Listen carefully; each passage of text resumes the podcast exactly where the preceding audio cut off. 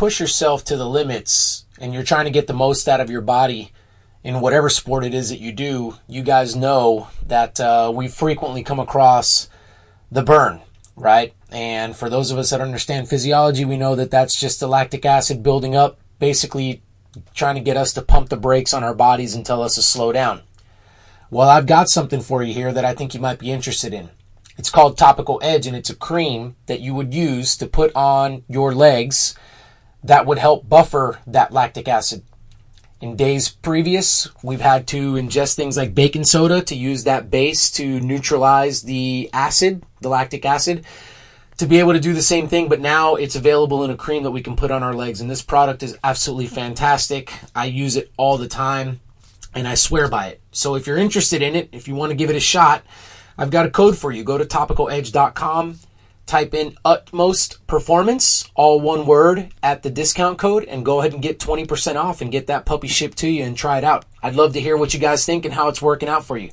Without further ado, here we go. Thank you for tuning in to the Champions Mind podcast. Today I've got two very special guests. I've got Troy Wells and Cricket Lewis. And so Troy is a professional cyclist. He is a professional mountain bike and cyclocross rider riding for Team Clif Bar. And Cricket Lewis is his longtime girlfriend, and she is a former elite gymnast and mountain biker as well. So, Troy and Cricket, thank you guys so much for being on. Yeah, thanks for having us, Mario. Yeah, hi Mario. Great talking to you. Awesome. So let's just jump right in. I mean, I kind of mentioned kind of what you guys do for a living here. And I just think it's really cool. Just we'll jump into a little bit more of y'all's story as it kind of meshes together. But what does life look like for the two of you guys? I would say basically living the dream in Durango, Colorado. Just getting to be in really a place that I feel like I'm on vacation every time I come home from like different parts of the U.S. and just getting to race my bike and like I said, just living a dream really for me. yeah, and me as well. I took a chance moving here knowing nobody and it it's turned out to be very successful not only in my racing career but also in my professional career as in marketing which you wouldn't necessarily think of, but I always say living in paradise and loving every minute. Awesome. Let's start with you, Cricket. I mean, so you moved over without knowing anybody. Is so? Did you meet Troy? Did y'all meet in Durango once you got here, or? Yeah, that's actually pretty funny. I didn't know it at the time, but he actually moved me into Elka Broussard's condo, and she was a world champion downhiller and was just in the cycling community. And so she had called some friends, and it turned out to be Troy who moved me in. She didn't know that for like five years, though, probably. No, I had no idea that it was actually him. So we mostly just kind of hung out, you know, riding, and Troy was traveling a ton. And I remember saying, man, that guy was really fun. I'm bummed that he moved back to New York. And it turns out he moved back to Durango, or he never left. I'm not sure. Yeah, I was in New York for like three months after college finished, just back home. And so I um started coaching an athletic training group and somehow our schedules just kind of aligned from going to similar races and um, being at the airport at the same time and in the gym and on the trails at the same time. So really our lives just kind of came together probably five years after he moved me in to my condo. Huh. Awesome. And what was the initial, so you said that you just kind of took a chance, right? Like what was the initial moving out to Durango? Was it, I mean, I don't know that a lot of people that listen to this podcast know, but was it because of the mountain biking out there that you just said, hey, I'm going out here because this is where I need to be, or was it something else? Yeah, it was primarily that. I, um, early age, probably age seven, when I wanted a college scholarship in gymnastics. And then, you know, at 25, I'm like, I'm going to be working at an ad agency and teaching step aerobics. And so I had a goal. And it was interesting. One of my creative directors said, well, where are you going to be when you're 35? And I said, oh gosh, I don't know. I hadn't planned that far out. And so that kind of came together when I was racing mountain bikes and I was ready to, to move on from Dallas. I had lived in Texas for about 12 years after living in Chicago. And so I decided I was going to just take a year off and travel the country and race my bike. And I ended up coming up with five different places that I could potentially move to. And Durango, Colorado was one of them. And I would say not only for the mountain biking, because we do have hundreds of miles of trails in town and throughout the San Juans and on over to Telluride, but also it reminded me a bit of where I grew up in Wisconsin in that it had the government here and regional hospitals, and it was really a hub. So you had this kind of paradise that also had a, a lot very of very small hub. A very small hub, but it had you know a lot of doctors and lawyers and federal buildings here and a college. So it was really um, just a great community. And I always said if I moved somewhere, I wasn't going to have to commute to work for more than a mile. And true enough, I work about a mile from where I live. So yeah, I decided at that age I was going to pick up and give it a shot. And I thought, why not try Durango? Yeah. Scary at first or what? What was it? What were the emotions that went along with that move? You know, it was interesting because I remember telling my parents and they're like, wait, you're not going back to your job. You have a really good job. And I thought, I thought, well, I can always go back. So no, I wasn't scared, but I do remember waking up and the weather was horrible. And I thought, what on earth did you do? But quickly after, I think two days later, I drove up to the resort here and made a few friends and ended up getting a, a design job at the resort. And so I instantly had a couple friends after the first few days I was here. Oh man, yeah, that's nice. I'm sure that took some of the pressure of just being away from home away. So yeah, Troy from New York originally, right? You're far from New uh, York. How'd you end up uh, out here in Durango as well? Man, it's funny. I when I finished high school, I went to a school in upstate New York to run, and I got injured. Maybe I was always injured, high school and first semester at college running. So when I got hurt, I started riding my bike again, and it was up towards Canada, Plattsburgh, New York, which is right by the border. And I'm like, if I'm going to ride my bike, there's no way that I can come back to school the following semester here. So it was so deep into the fall semester, I ended up going to community college back by where I grew up for about a year. And then even though I went to that community college, I always knew I would eventually come to Durango. It was kind of a plan in the back of my mind. Though, because my brother had been here for maybe since 96, so I had come out on a few different occasions here and there over the course of a couple of years. So I kind of knew where I wanted to be once I started to ride again. Gotcha. Yeah, interesting. So basically, kind of in a holding pattern. Uh, but, but again, just having that vision of like at some point, this is going to be where I'm going to be. It's not right now, but it will be at some point here in the future. Exactly. And then I feel like once you get here, you're kind of, it's hard to find a reason. Like I continue to find more reasons to stay. Yeah. like come up with many to leave. So feel like once you're here, you're kind of stuck. that's, in, that's in, it. A, in a really good way, not like you know stuck like in a jail cell. yeah, yeah, exactly. No, it sounds like I mean you guys are really excited. You guys uh, take tremendous pride talking about Durango, so it sounds like you guys are definitely you're you're definitely living where you want to live, and you're definitely living life on your terms and the way you want to live it. And I think this is huge for anybody listening to the podcast. We're all passionate about something and we've all got some desires deep down that we really, really, really want to execute on, but we're waiting for that opportunity for, to be able to execute on them, that perfect opportunity where, you know, the beam of light comes down and says, okay, do this now because here's your chance. And I don't think that ever comes. It's more of a, hey, you need to take action and then you figure it out. You know, you move to Durango cricket and then you figure out the people that you're going to meet on the first day you're there, first week you're there. You know, like you take action and it's amazing how when you do it, things just begin to fall into place and you really kind of get pushed into making, being very intentional and very calculated about what it is you do and really focusing on the process. I know we're talking about life here, but that also kind of plays its way into sport. And I'm going to mention him because unfortunately, he just, he was an icon in our sport, but you know, if there was one person that I had to think about that was exactly that, you know, it was, uh, Steve Tilford. And fortunately he passed away, you know, here recently, but I mean, talk about a guy that, a guy that just made it work from the beginning to the end and on his terms. And everybody just respected him. And the community was really rocked by his passing because everybody wanted a piece of that, like what he had. And the fact of the matter is, is that we could all have it, you know, and I think both of y'all are doing it and it's really, really cool to see. So. Yeah, Tilly definitely lived life to the fullest. He was definitely like a bike racer first and foremost. I feel like in his life is that's what he, that was definitely his passion. Yeah. yeah.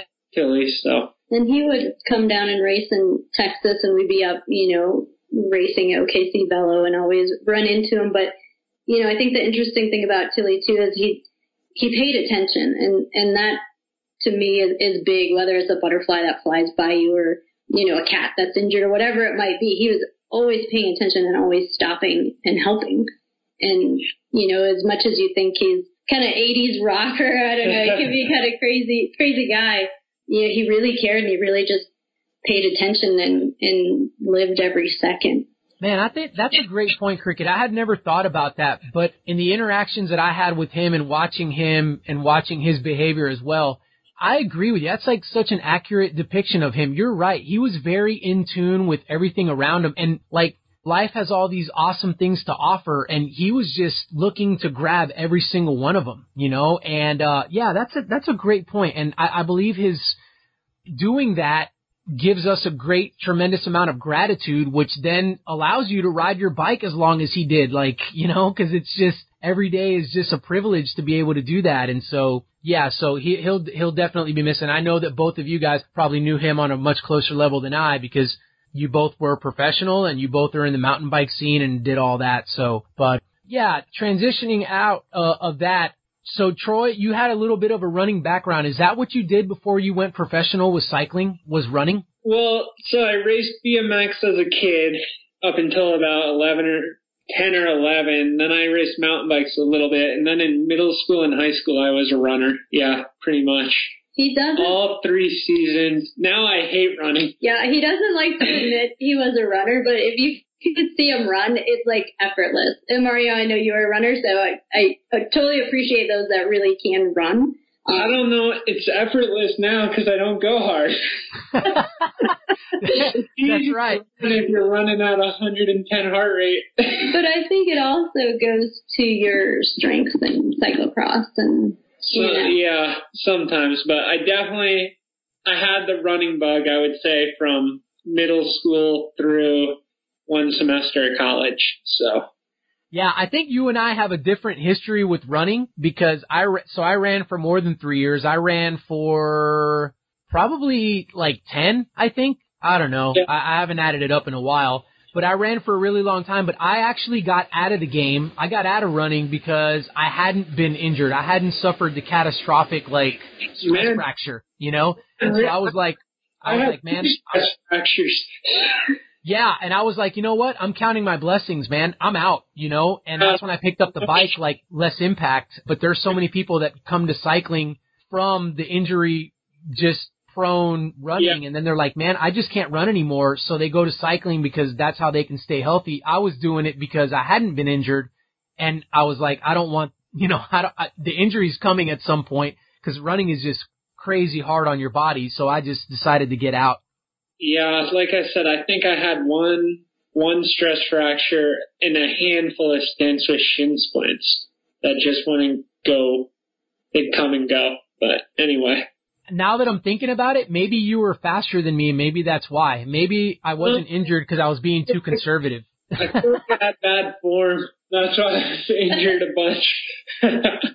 Yeah, who knows? The point of the matter is you hate running and so do I right now and I don't want to do it either. And there was an off season there where I bought some running shoes and I told myself I'm going to run right now. And actually those are my, those are my shoes that I wear with my nice jeans now because they're so clean that I can do that, you know, because they didn't get much use.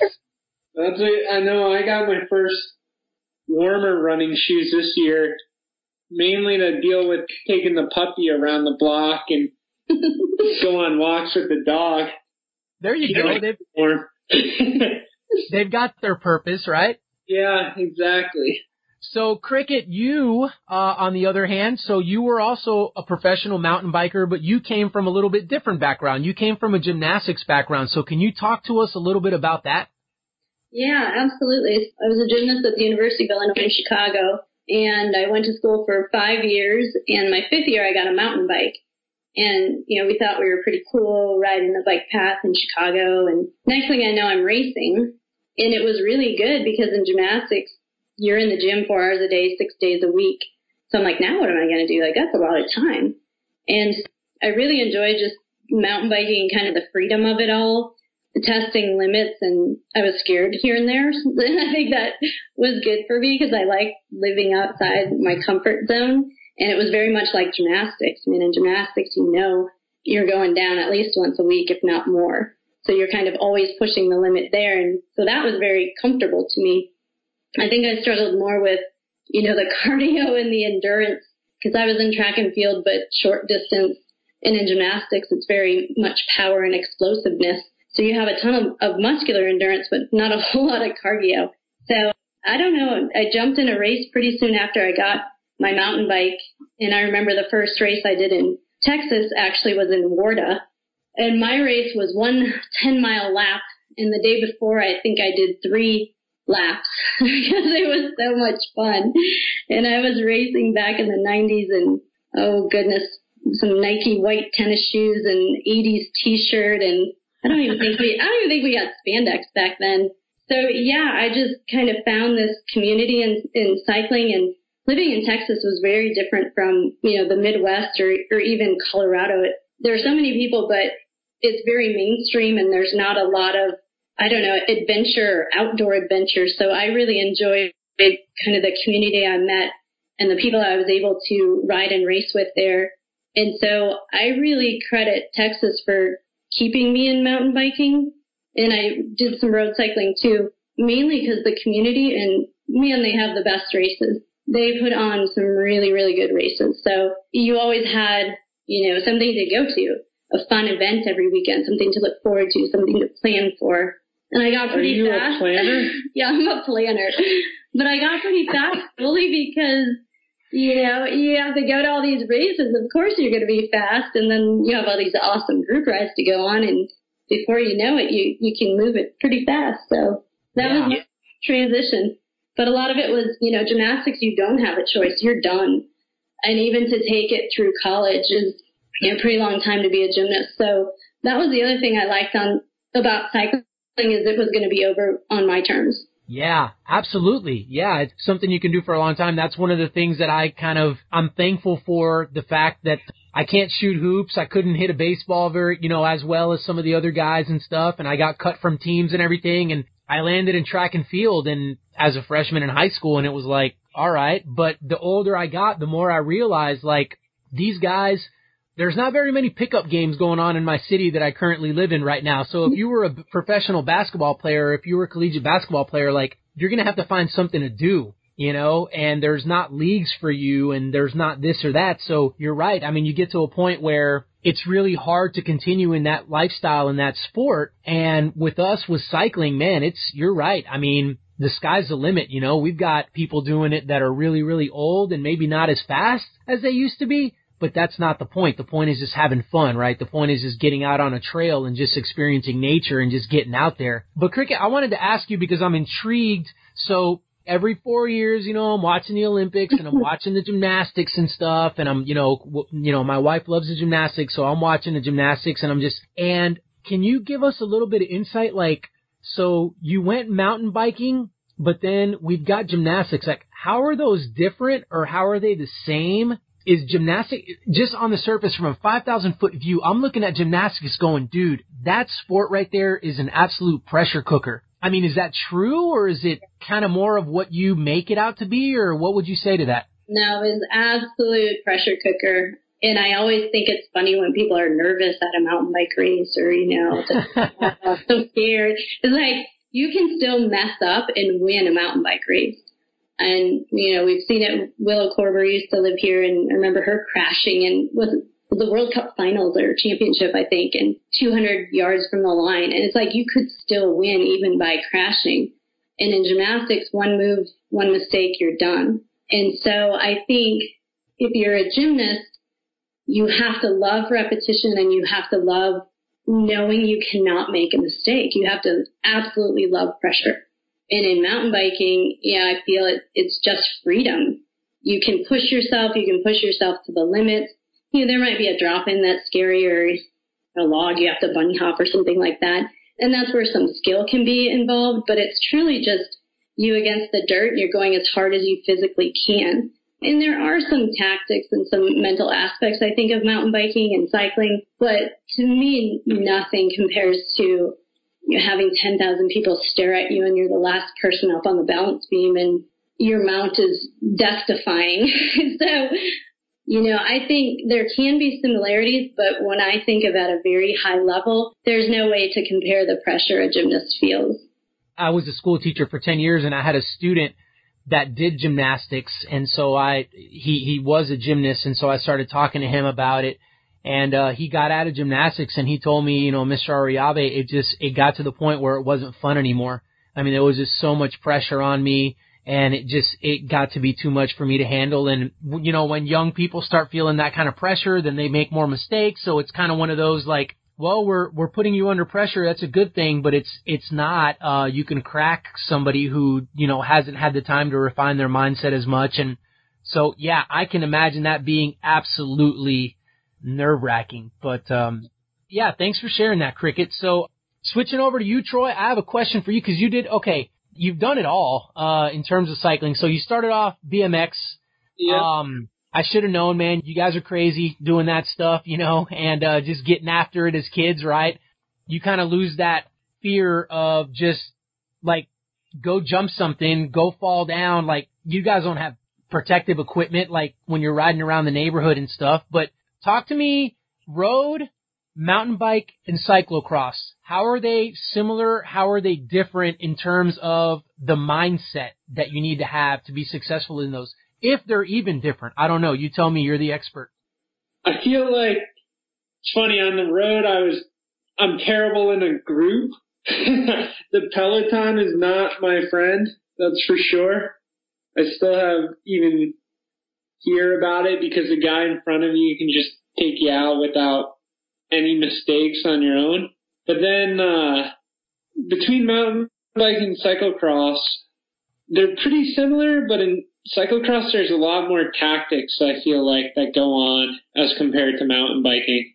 Mountain biking, sometimes at the very front of the race, there's tactics, but there aren't normally in mountain bikes, I would say the strongest guy usually wins most of the time. And on the cyclocross, it normally ends up that way too, but I would say that there's a lot more tactics in a cross race because it's so short. It's only an hour and some courses are selective, but then some courses are kind of like a dirt crit course that aren't very selective.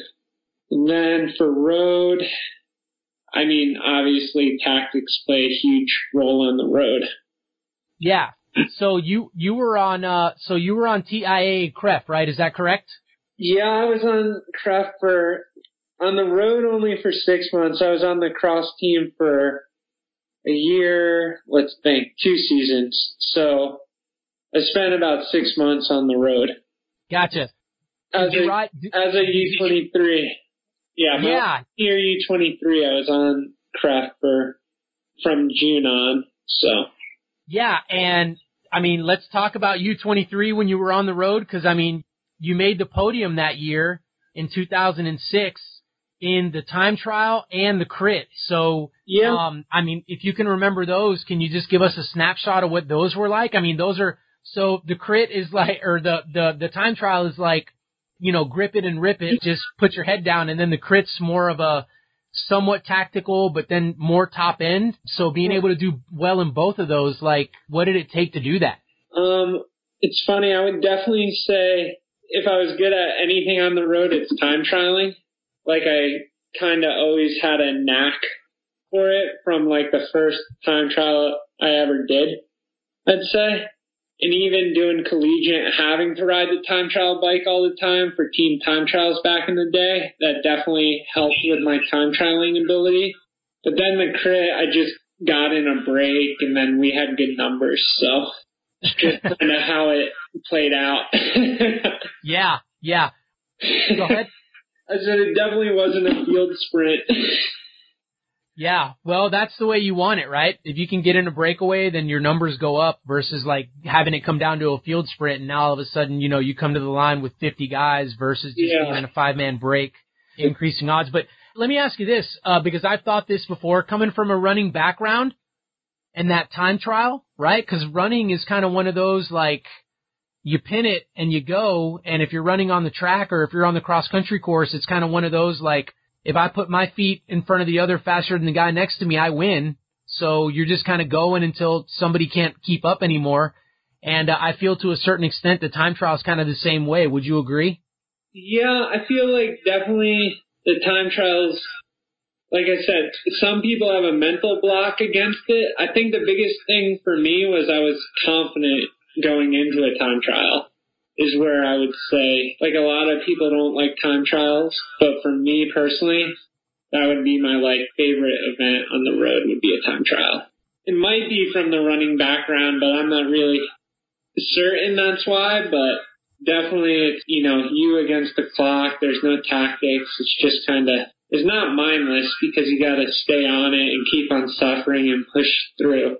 But Yeah. So why were you confident going into those time trials? Like what, where did that come from? like I said, I feel like it was just, I wouldn't say it was luck, but just the fact that I had a couple good time trials kind of out of nowhere. Not even out of nowhere, but, uh, I just seem to always excel at them. So. Yeah. So maybe kind of a snowball effect where you have one good one. So then you're like, oh, all right. Like I can do this. Like I've Yeah. a skill set here, and then it just kind of snowballs, and all of a sudden, every time you every time you line up for a time trial, you're thinking, yeah, this will be like the last one. It's a good one. Yeah, exactly. Kind of like you said, a snowball effect or just a confidence, like where it keeps on building up each time you have them. And if you're walking around the stage race and you're excited about the time trial, you're just straight up crazy to everybody else. Yeah, You're crazy to the you're crazy to the field sprinter. You're crazy to the guy that's a climber. Like they're all like, dude, I'm looking forward to this and that. And you're like, man, I'm really looking forward to the time trial. And they're like, dude, that guy's weird because time trials are like, you know, you cross a line and you throw up weird, and nobody likes to do that. And so you've got this like bang your head against the wall kind of mentality. And I don't know. I mean, with all the success you've enjoyed in the mountain biking and the cyclocross, I think that some of that is, it's kind of a lot of the same. I mean, is it not like where you're just, it's just you against yourself out there a lot, is it not? yeah, definitely. And I think the time trial, like you said, it all kind of crosses a lot of not really a solo effort because there are tactics, but definitely on the mountain bike, you're just out there. So, like sometimes you're in groups, but some of the longer races you're just out there suffering on your own, just trying, Yeah. just trying to get to the finish, trying to be done.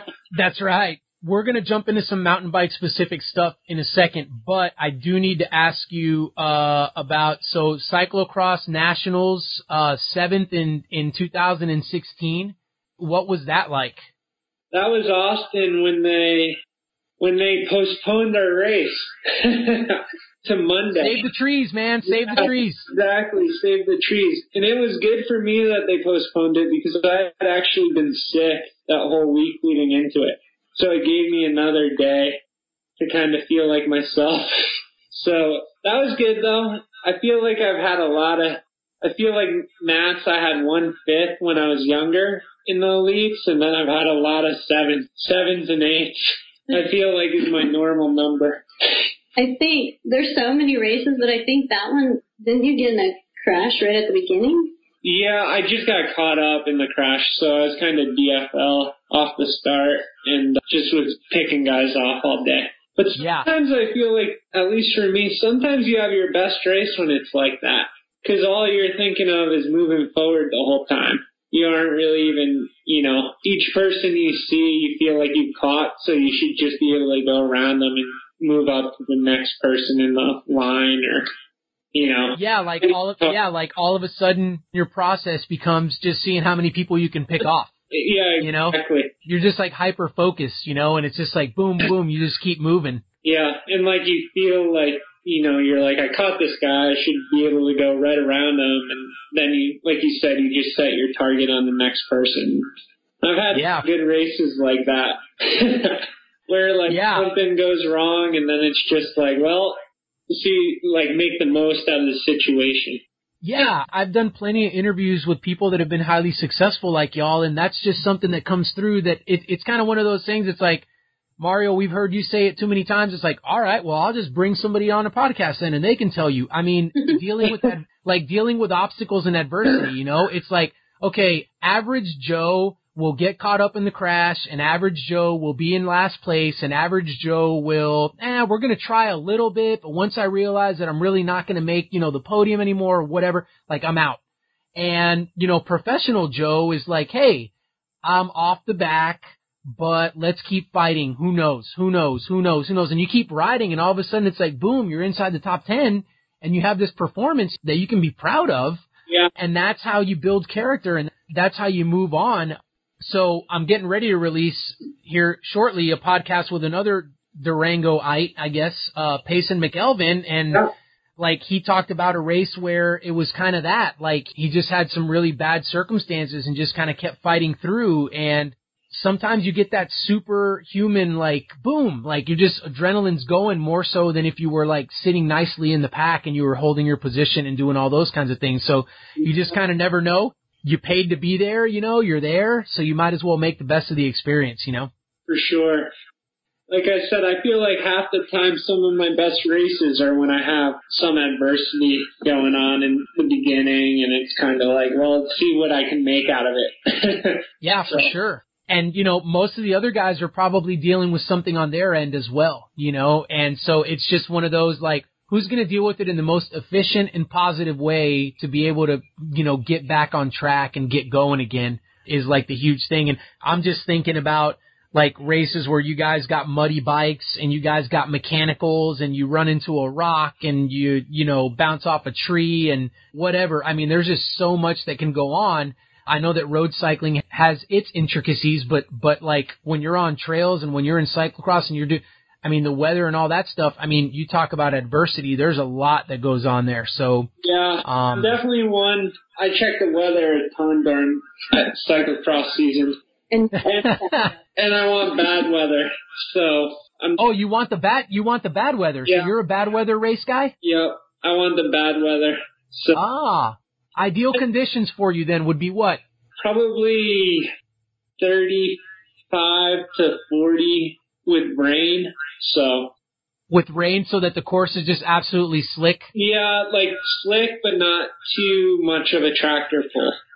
But Yeah. tractor pull's okay too, as long as it's not in Europe. Those guys are really good at tractor pull. Let me ask you this then. Nationals, uh, was it this year in cyclocross? Man, this year I actually didn't go. I had an injury that I was dealing with in the fall, and I ended up calling it early. It was hard to do, but in hindsight, I think it was the right call. So, Yeah. and I will Would that- say it was really difficult to watch it and not be there. Yeah, I'm Like, sure, man. I Was it your kind of day? Yeah, even my brother told me, he's like, dude, you should just book a ticket and come out here. It's perfect. It doesn't matter if you haven't been riding. It's like totally just bike handling. It would be perfect for you. But, uh, yeah, I held back and stayed home. but I was definitely thinking about it. I feel like Wednesday, Thursday, Yeah. contemplating going out there. And it was definitely hard to watch, but it looked awesome. I would have loved that course, but Oh my gosh, I watched it and I was like, you know, guys coming in carrying bikes, dude, just parts all over the place. Yeah. I'm like, man, it looked gnarly, man. But- It looked gnarly. during cyclocross, I feel like the bikes definitely take a beating, and the mechanics definitely don't get enough credit for what they do. Have the bikes working again, especially on like double weekends or a few times we have three races in a weekend: Friday, Saturday, Sunday. And I feel like there's been once or twice jingle cross where it's just been like the bikes have gotten destroyed every day. And the fact that they still work by the end of the weekend is just a, you know, a testament to the mechanics being able to, you know, make everything work. Yeah, for sure. I say this often, nobody achieves success alone. yeah. We all need, we all need people that are supportive. We all need people that, you know, down to making bikes work to giving us an encouraging word. Right? You know, all of that fits. So I think the saying is it takes a village. that's right. It does take a village. You're absolutely right. Since you mentioned him, let me ask you this. When you race your brother, I mean, is that all gloves come off? Like this is for bragging rights? Y'all bother each other then via text or call each other like I beat you or whatever. I mean, how does that go down? Well, I feel like the fact that we're eight and a half years apart, eight years apart, I feel like I'm happy. I'm definitely like one of his biggest fans, and he's definitely one of my biggest fans. We definitely don't have that like clash, like this si- sibling clash. We definitely just want to see each other excel, Yeah. which is different. Like I know some people who are closer in age, Cricket and her brother will want to kill each other on anything, but me and Todd, I feel like like we train together a bunch and we ride together and in races when we're there it's definitely like having another teammate in a group where we'll look out for each other or you know do whatever we can Yeah, that's interesting that you mentioned the age. I wonder if that does have if that does have something to do with it, you know? Because now you guys have kind of come together in terms of you guys can line up at the same race because there's not like, oh no, he's, you know, he's in this age limit and he's in this age category. Like so growing up, maybe you guys since you guys are that far apart like, you know, you're playing on one level and he's playing on another level. And so you guys didn't have that oh, we're both on the same team in middle school, we're both on the same team in high school type of thing. Like you guys were spaced out a little bit more. yeah like he definitely beat me up a bunch when i was a kid but now like i said we definitely get along we're probably each other's best friends so there's no like sibling rivalry at all i would say so Man, that's good. I'm I'm glad to hear that, man. If you need to come over and talk to my kids, man, because I'm locked up in a closet right now because I know they're probably out there just trying to gouge each other's eyeballs out, man. So, but they're they're only a couple years apart, so they're definitely maybe too close for comfort. yeah for sure So, but Cricket, I want to talk to you a little bit about, so you're coaching and you do some coaching and you've done some coaching for like just gymnastics because you know that well and then you've done some stuff on the cycling end of things, mountain biking and just working with women and, you know, women's teams and stuff like that. And you also do some work with some skiing because obviously that's a big thing out there. You guys mentioned that you guys like to go out and do the skiing thing. You don't let the cold weather get you. You just go, oh, this is a perfect opportunity for us to like enjoy the fact that there's like tons of snow out here and you guys go do something with that. But in your experience coaching, what would you say, like, if you can draw up uh, an athlete having a certain mindset where you're like, okay, that athlete has a great mindset. I know that they're going to go far. What would you say would be some of the characteristics that they possess? Well, I think the first thing is they have to have very defined goals.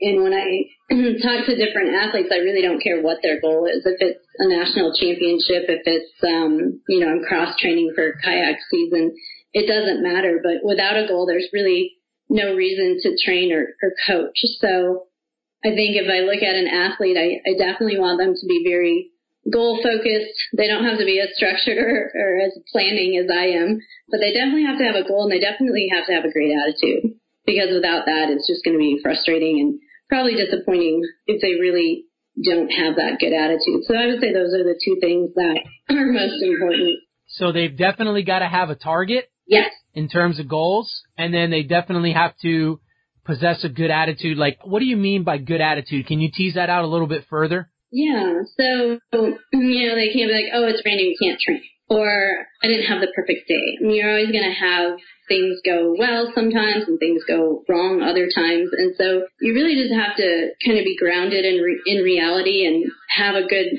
work ethic and just a good expectation of, of life in general. You know, it's not going to happen overnight. It might not happen ever. So having that reality and just really having a good attitude to say, hey, I did the best I could or hey, I'm not having the best day that I've ever had in my life, but I'm still going to show up and, and get my work done. So what you're saying is, is that sometimes you get caught up in the crash early at nationals and you're last, and you've got to work your way through that, right? Yeah. And then sometimes, you know, it's sunny and uh, the weather's perfect, and you actually get to like have a really, really good time and enjoy the fact that even the weather's in your favor. So yeah, I, I think that's that's been a common thread here throughout our conversation for sure is just being able to uh, being able to possess those things and being able to overcome. I mean, and one of the things that I like that you said was when you have the goals, understanding that there really is no time frame. I mean, you both have gotten to be professionals, you know, in your sport, but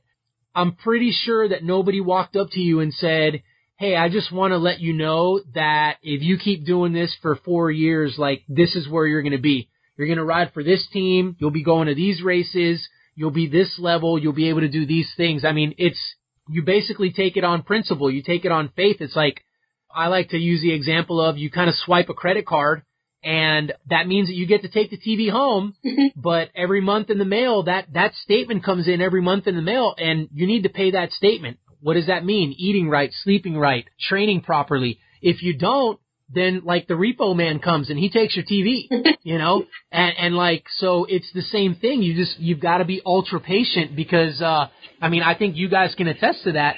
Like, it isn't an overnight, like nobody's an overnight, it takes years of hard work to become an overnight success. That's one of the quotes that I like to kind of throw out there a lot. But yeah, so Troy, you've been doing this for like a really long time and you're still doing it, right? Yeah, I know. I always had to do the math on, on how long I've been doing it. So. Yeah. Would you say you've done the older, wiser thing? How has your mindset changed? Like as you've gone from, you know, being a new pup to like now, you know, you've been doing this for a long time. You're like a seasoned veteran. Yeah, I feel like now I definitely, I've kind of learned that everything, like if you put the work in, then form will eventually come. Like sometimes you'll have bad, like a bad month, but if you put the work in, you know eventually what you put in will come, like, will show per se. Where when you're younger, you know, you train a bunch and you're like, oh, I did all this work and I'm still, like, I'm not where I want to be. so I feel like just maybe with age, you kind of, I don't even know the right term. Don't panic. Yeah, you, yeah, you pretty much don't panic. And definitely with racing mountain and cyclocross, I've kind of learned that some seasons will go good and other, it's hard to put together a good mountain bike season and a good cyclocross season every year. So sometimes a mountain bike season won't be good, but then mentally I'll be like, well, cross season will be good or vice versa. So that's one thing that I feel like has come with time. All right. So here we go. You know, every anytime a guest on the on the podcast brings up a good point, I always like to reiterate it, especially because I envision somebody with earbuds in that's like under the age of, you know, 20 or something, just trying to make it big, trying to go pro. Listen to what he just said, folks. Like, he's saying that he's been doing this long enough to the point where he's okay with having a bad month.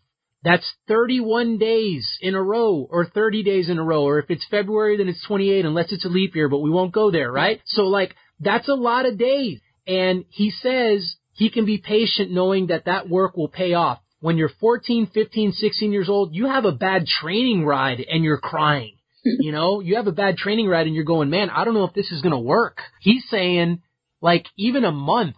One of the things that my coach tells me is, hey, listen, work is work and effort's effort. And as long as 100% effort's being given, sometimes the metric, the result, the power, the whatever you want to base your, your progress on, sometimes it's not there. But the underlying principle is that that effort is there.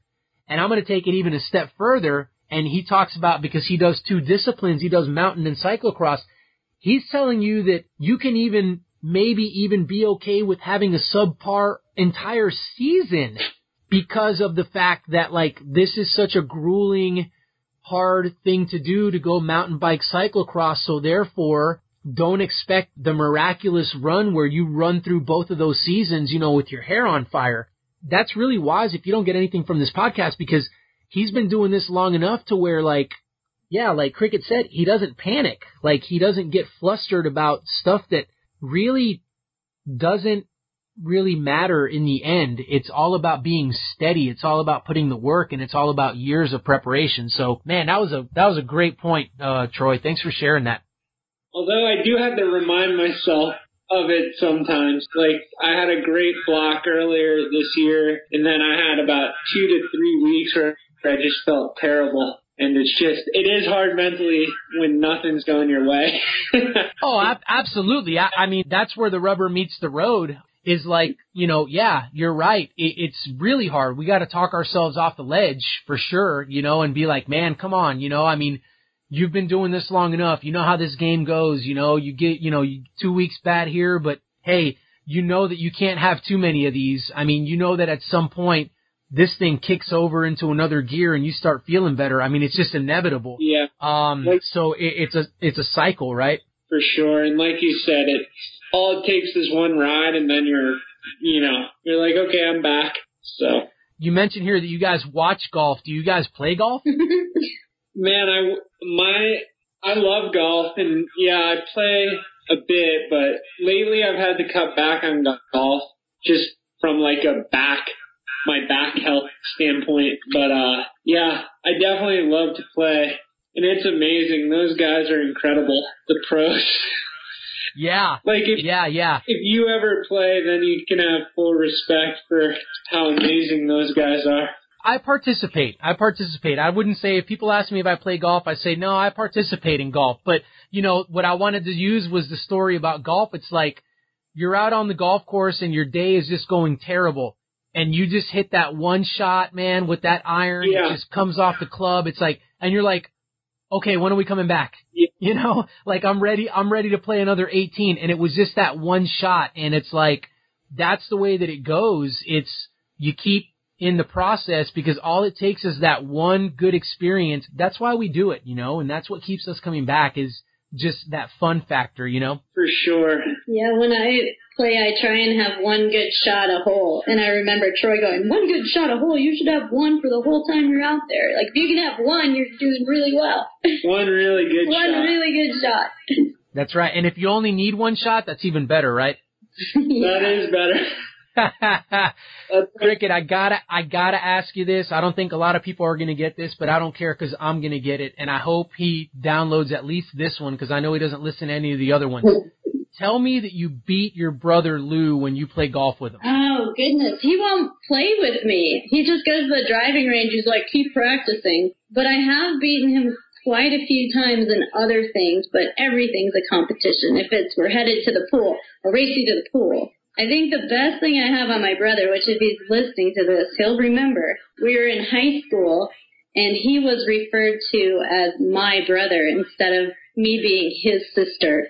And it was in some media, uh, was actually a TV interview that I had done. And, uh, so that was my biggest one up, I think, on my brother who was one year older than me. He had, Uh, he had to be referred to as my brother. that's the ultimate, man. That's the ultimate blow right there when, uh, when little sister becomes big sister, you know? That's like, hey, wait a minute. But, uh, awesome. Well, let's land the plane with a couple of fun stuff here. Not that we haven't had a great time already, but, uh, Troy, I gotta ask you, man, you're from New York and you're a Knicks fan. Yeah. Is that, does, does that bring up some, does that bring up some bad, some bad juju there or what? It's pretty, I would say I was a diehard Knicks fan as a kid. Cause like, I played basketball growing up and I was like a diehard Knicks fan when Ewing and Starks and all those guys kept on getting beat by Jordan. And then I feel like it kind of like leveled down when they were terrible in like the early 2000s. And then they got Carmelo and they were supposed to be good again. And they were actually on TV in Colorado where I could see them because they were actually relevant again. So they were, you know, CBS, ABC, ESPN, TNT, and I actually started watching them again. Pretty much, if they were on, I was watching them and I was following how they were doing. And this season has just been a train wreck. like I feel like they refer to them as like the Kardashians of the NBA. They're like on because they're that bad. Yeah, yeah. Well, yeah, Um, hoping that they get it together. But uh yeah, it's been rough. When you look at the old Knicks, I'm right there with you. Uh, I think we're probably similar in age. And so let's see. let's see if I can do this. John Starks, Patrick Ewing, Oak, Charles Charles Oakley. Oh. Come on, why am I blanking out now that I'm on the spot here? Mason, and Uh, Houston. What was Houston's first name? Anthony Mason. Yeah, and there's there's more that I know I'm forgetting, but I think back then those guys Doc had Rivers was even on the Knicks back then. who was that? Doc Rivers. Doc Rivers. Yeah, yeah, yeah. So like back then they were kind of like the modern day Detroit Pistons, you Yeah. know, and they just had this bad boy attitude and they just had this like uh we're going to punch you in the mouth and we're going to see if you get up and if you do we'll just punch you again and I feel like that was they they almost scared their opponents into being able to beat them and I don't know I just feel like I feel like the Knicks have lacked that here recently where they haven't really had that bad boy mentality, you know. And when you think about New York, you're thinking about a rough place, you know. You're thinking about you Yeah. know people just being crazy out there, and you know that. So they kind of upheld the city. What's that? Now they refer to them as the Kardashians, the Knicks. Yeah, we don't want that, right? Oh. Uh, But like, but uh, but hopefully they'll figure it out. Yeah. yeah. Well, I'm a little heartbroken on my end because uh, we just traded Dwyane Wade over to the Chicago Bulls. I felt like we should have kept him. I felt like we should have paid any amount of money to keep him there, just because on principle he was the face of the Miami Heat. But Yeah. anyhow, I'm not I'm not bitter or anything. You know, I mean, I'm good. Yeah, like I said, I I don't know. I hope they get it figured out, but I definitely Yeah. like I said, I grew up with the '90s Knicks that were, like you said, punch them in the mouth, see if they get up, black shoes, all of them, just definitely hardcore. Now, Yeah, for not the same. It's, cricket. So you did some time in Texas before you got out to where you're at now in Colorado, and you became and it's, you're like a big time Cowboys fan.